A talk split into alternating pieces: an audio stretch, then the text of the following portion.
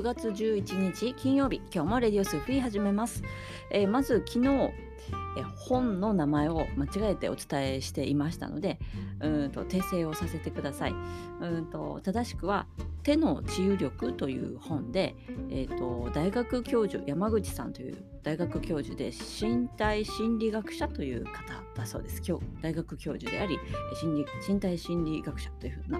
ことがあの本の紹介で載っています。もし興味があれば、うん、と読んでみてください。手の治癒力でね、その、まあ、本の見出しというかそういうところには痛み、疲労、不安、抗うつ、 ピーティーエスディー、 高血圧、えー、孤独感、現代人の身体の不調、心身の不調は手で癒せますよという、えー、身体心理学者が医療の原点での手当の驚くべき効果性を、えー、最新の科学的知見と知見をもとに明らかにするって書いてあります。 Googlebooks の, あの紹介文になりますね。えー、そういうなんていうのかな、スピリチュアルじゃない目線、医療的目線からあの手の治癒力、まあ、気ですね、そういったものを研究をしてくれている、本に出してくれている先生がいらっしゃるという紹介です。えーと、そういうお話はこう見えない世界があまり好きじゃない人にはとっつきやすいですよね。お先生が言ってんだったらまあ信じようかみたいなね、人は多いと思うんです。やっぱりさん次元にどっぷり使っていると見えない世界なんてもう信じないよ。でもお腹痛い時は手をお腹に当ててますよねとか、あなんかどうしたのってこう誰かを勇気づけるとき手でさすったりしますよね。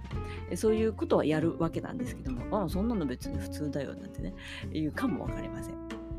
でもこれは人間が備わった、もともとから備わっている治癒力、手の治癒力なんですよね。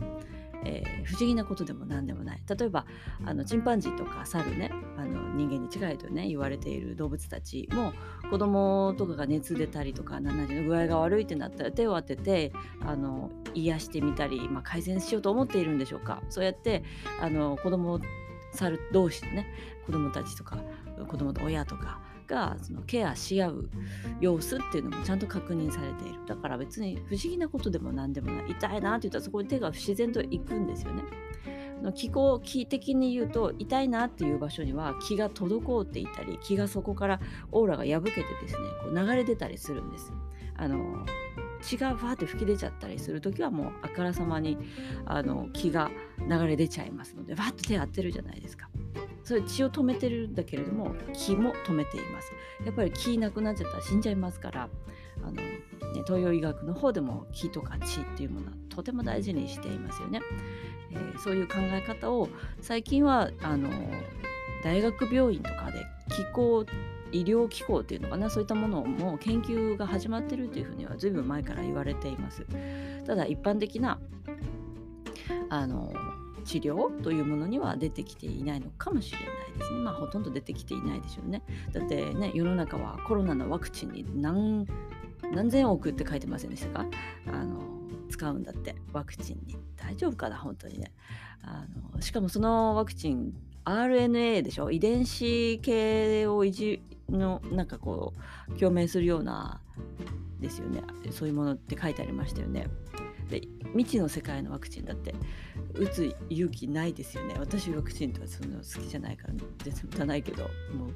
インフルエンザでさえ打てません。あのこの間この間じゃん 数, 数年前にね、あるおばあちゃんに会いました。いやーこの間ねって言ってインフルエンザにかかっちゃってさーって言うんですよ。あらそうなのっておばあちゃん同士がお話ししてて、あら大変ねって言って、あらあんたインフルエンザのあれ打たなかったの、予防接種打たなかったのって言ったら、いやそれが打ったのさって言ってですよね、打ってすぐ病気になったわって言って、なんだかねで終わっちゃうんですよ。それでいやそれあのどういうものか分かってますみたいなことは私は言いませんけれども、あの、うん、なんだかなと思いながらその話を聞いていたんですよね。ね、インフルエンザワクチンをまあ打って病気になりましたって言って笑ってるっていう、ね、それ大事にならなかったからよかったけど、そんな危険な状態のものをねあの実験しないでほしいですよね、人間でね。そんな風には思うんですね。えー、そして今日くがつじゅういちにちということで、えー、連絡器量の講座、講座を受けてくれた受講生さんの中で一番新しい、えー、とても、えー、私が頼りになるなと思っている M さん、お誕生日おめでとうございます。えー、今日もね良い一日をお過ごしくださいと、えー、ラジオの方でもお伝えしていきます。えーお誕生日のね、昨日一昨日ぐらいから数秘術の話もしていきました。その数字を足して一桁にしていくと、えー、一桁にならない場合じゅういちの人がいますね、えー、自分のやるべき進むべき姿っていうのが、まあ、少し見えてくるので生きるヒントになるのかなと思うんですね。人生なんかうまくいかないんだよなと、なんか晴れやかじゃないんだよなっていう感じです。うまくいかないっていうのはあの淡々と過ごすことはすごく大事なんですけれども、なんかこう天気予報、天気で言うと曇り空、嵐、雨とかね、そういう感じ、自分の人生の今の状態をお天気で表現してみてください。えー、晴れやかじゃない限りなんかちょっと曇ってるわけですよね。ってことは魂の通りに来てない可能性がありますので、そんな時ヒントとしてそういうのを使うんですね。うーんとその通りに生きていれば晴れやかなはずです。どんな状況があったとしても晴れやかなはずなんです。それをあの見てみるヒントにねしてみてほしいなと思います。まあ自分の周波数なんていうのはそのあっという間にずれていきます、ね、あの普通に歩く道だと思ってください。あの道路ね、こういっぱい張り巡らされた道路があって、目の前に来た選択がこう V 字にこうね分かれてるわけですよ。右と左にね。で本当は左に行かなきゃいけないのに、うん、右に進んじゃったなとだんだん曇ってくるわけです。そしてまた選択の繰り返しじゃないですか。人生っていうのはどんな時も何を食べる、今日はどこへ行く、何時に起きる、もう全てが選択の繰り返しですよね。でその選択において、えー、また本当は左に行けばちょっと軌道修正できて左の道に戻れたんだけども、またなんかこう思考が邪魔して右の道に行ったとします。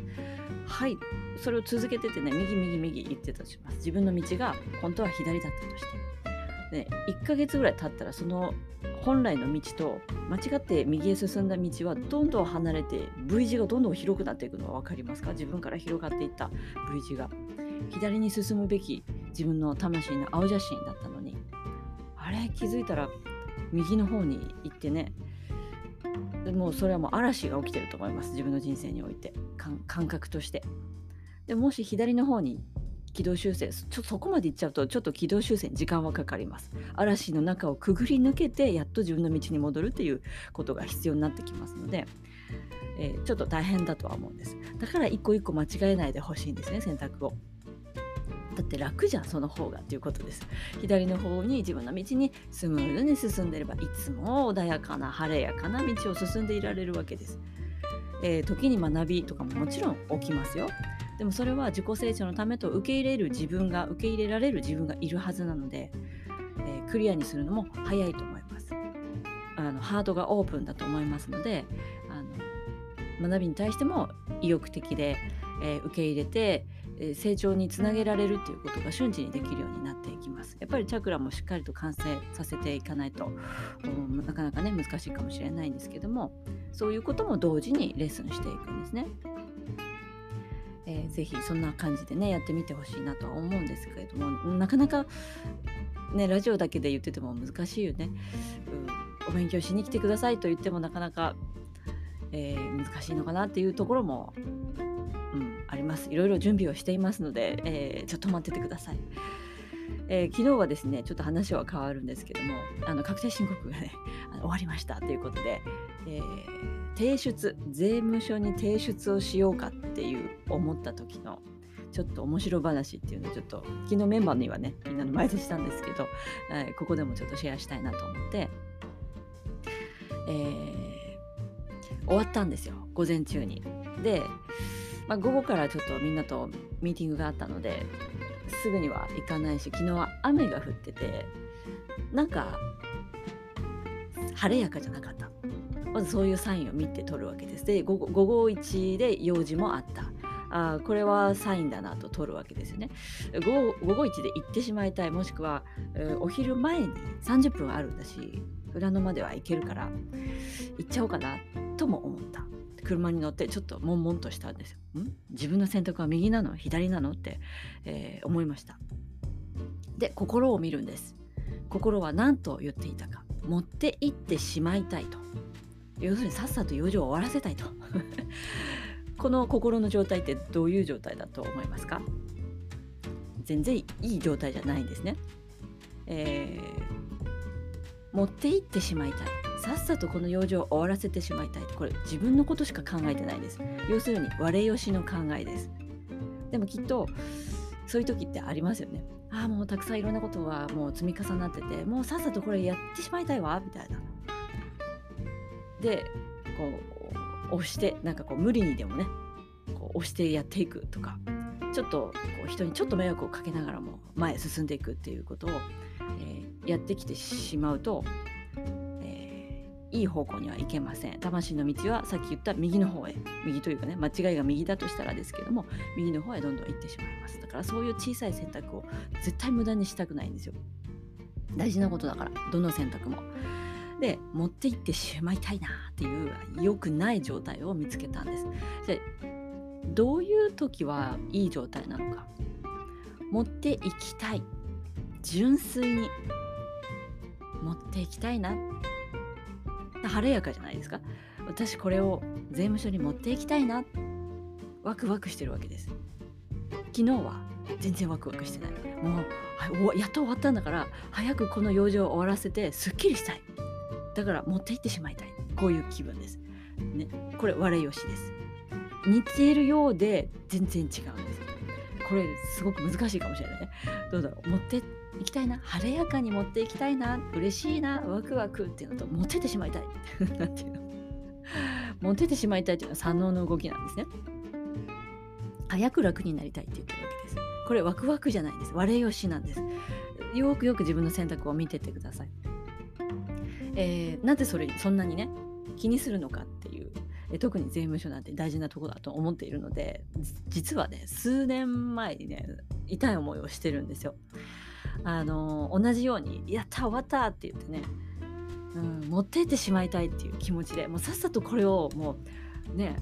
提出して楽になりたいわけですよ。大変だったからその時は特にね。ででそれを終わったらああすっきり楽になれるっていうふうに思って、これ我よしねで持ってってしまいたいって言って向かったわけですよ。えー、時間的にはよじぐらい、よじはん近かったのかもしれない。全然別にごじまでですからもんな全く問題ないですよ。なのにですねめちゃくちゃ罰の悪いことが起きるんですよ。え自分の周波数が落ちてるということです。それは我よしで生きてるということね。私みたいにボールペンいっこも間違えられない人間には厳しい仕打ちが待ってるわけですよ間違ったら。私にガツンとね怒ってくれる人ってあんまりいないけどたまにいますいますね、うん、思い出した、うん、だけど大体がそういう痛い目でやられる、怒られる、宇宙さんから怒られる、えー、その時ね行きました。そしたら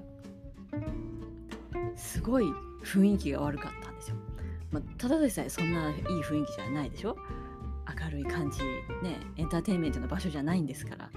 えー、ね税務署ですから暗い雰囲気ですよなんかね。えー、でもいつもはあの素敵なお姉さんが対応してくれて窓口でねあの気分よく帰ってくるんですけど、その日に限ってその我よしで行った先ではですねバッと、ま、中に入ったら奥の方でなんか誰かがすごいよん、ごにん部下みたいな人が課長みたいな人にすっごい怒られてる状況で入ってっちゃったんですよ。うわやばい状況で入っちゃったって思ったらこっちを向いてるのがその怒っている人で、その人とバッと目が合っちゃったんですね。やばーと思って、でもなんかもう書類持って中に入っちゃったしもう蛇に睨まれたカエルみたいな感じで動けなくなっちゃって、そしたらですねそんな奥の人が窓口になって絶対来ることないのにつかつかつかって言ってね歩いてきて、あ何ですかみたいな、いやな何ですかっていうか提出にしに来ましたみたいな、あみたいな感じですっごい冷たいんですよ。うわ間違えたと思ってるわけです。で一応提出しました。ちゃんと確認をしてもらって持ってっているから間違いであるはずはないんですよ。なのに君ねって言ってね、今度私飛ばちり受けて怒られたんですよ。その よん,ご 人怒られてた部下の方たちの代わりにみたいにで、なんかこう不条理なことを言われ怒られ、そして大事な提出印すら押してくれないで返されたんですよ。でこれはでも普通にやっちゃいけないことなんじゃないのって思うんですけど、でその提出印がないままですね返されたことに、私はもうああもうなんでこんな怒られちゃったんだろうと思って当時もう、うん、ろくねんぐらい前の話かとは思うんですけど、えー、もうおおおろおろしちゃって印鑑を押してもらってないことにも気づかず帰ってきて、まあそれからちょっと数ヶ月経ってですね、えー、えーと政策金融公庫にあの法人のねお金を借りようかという審査の時にその確定申告書が必要なわけですよ。で印鑑押してないよ君これって言ってええってなってはあ思い出したって言って、その時やってしまった失態、自分の失態、持ってってしまいたいっていう失態が数ヶ月先にまで及ぶっていう、その提出印がなかった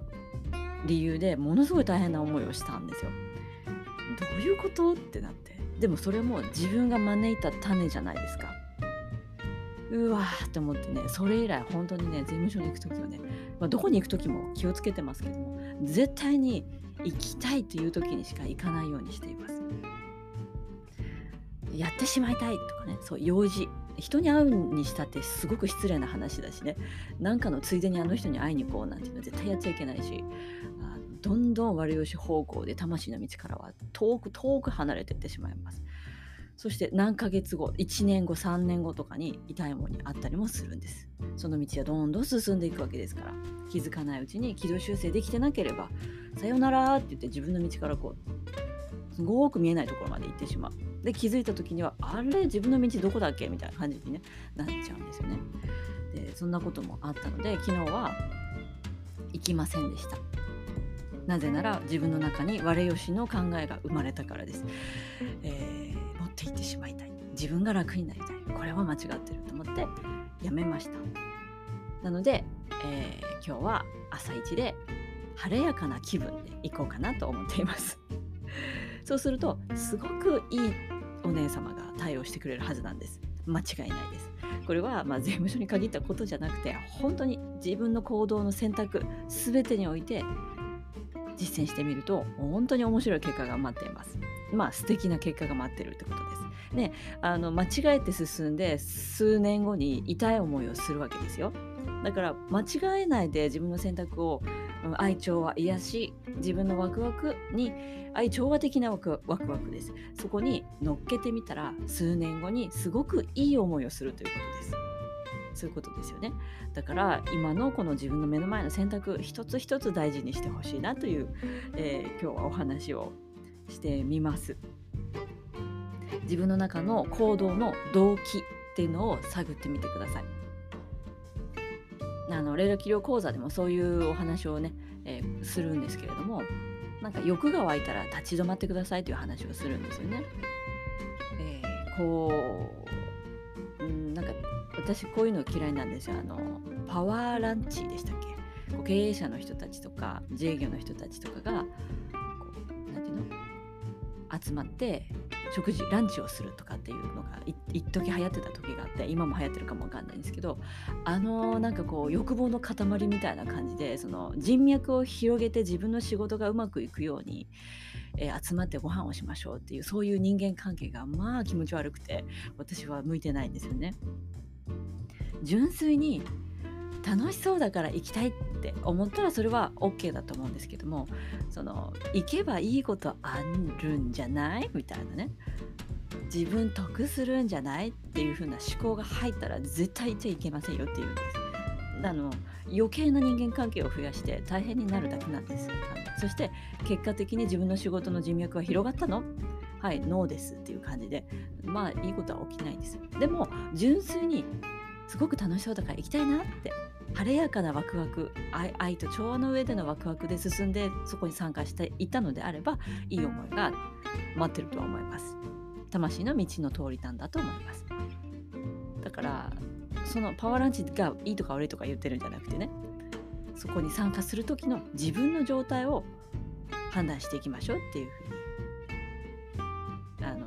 お話をします。そこにいて晴れやかなワクワクで進んだ人はきっといい思いをします。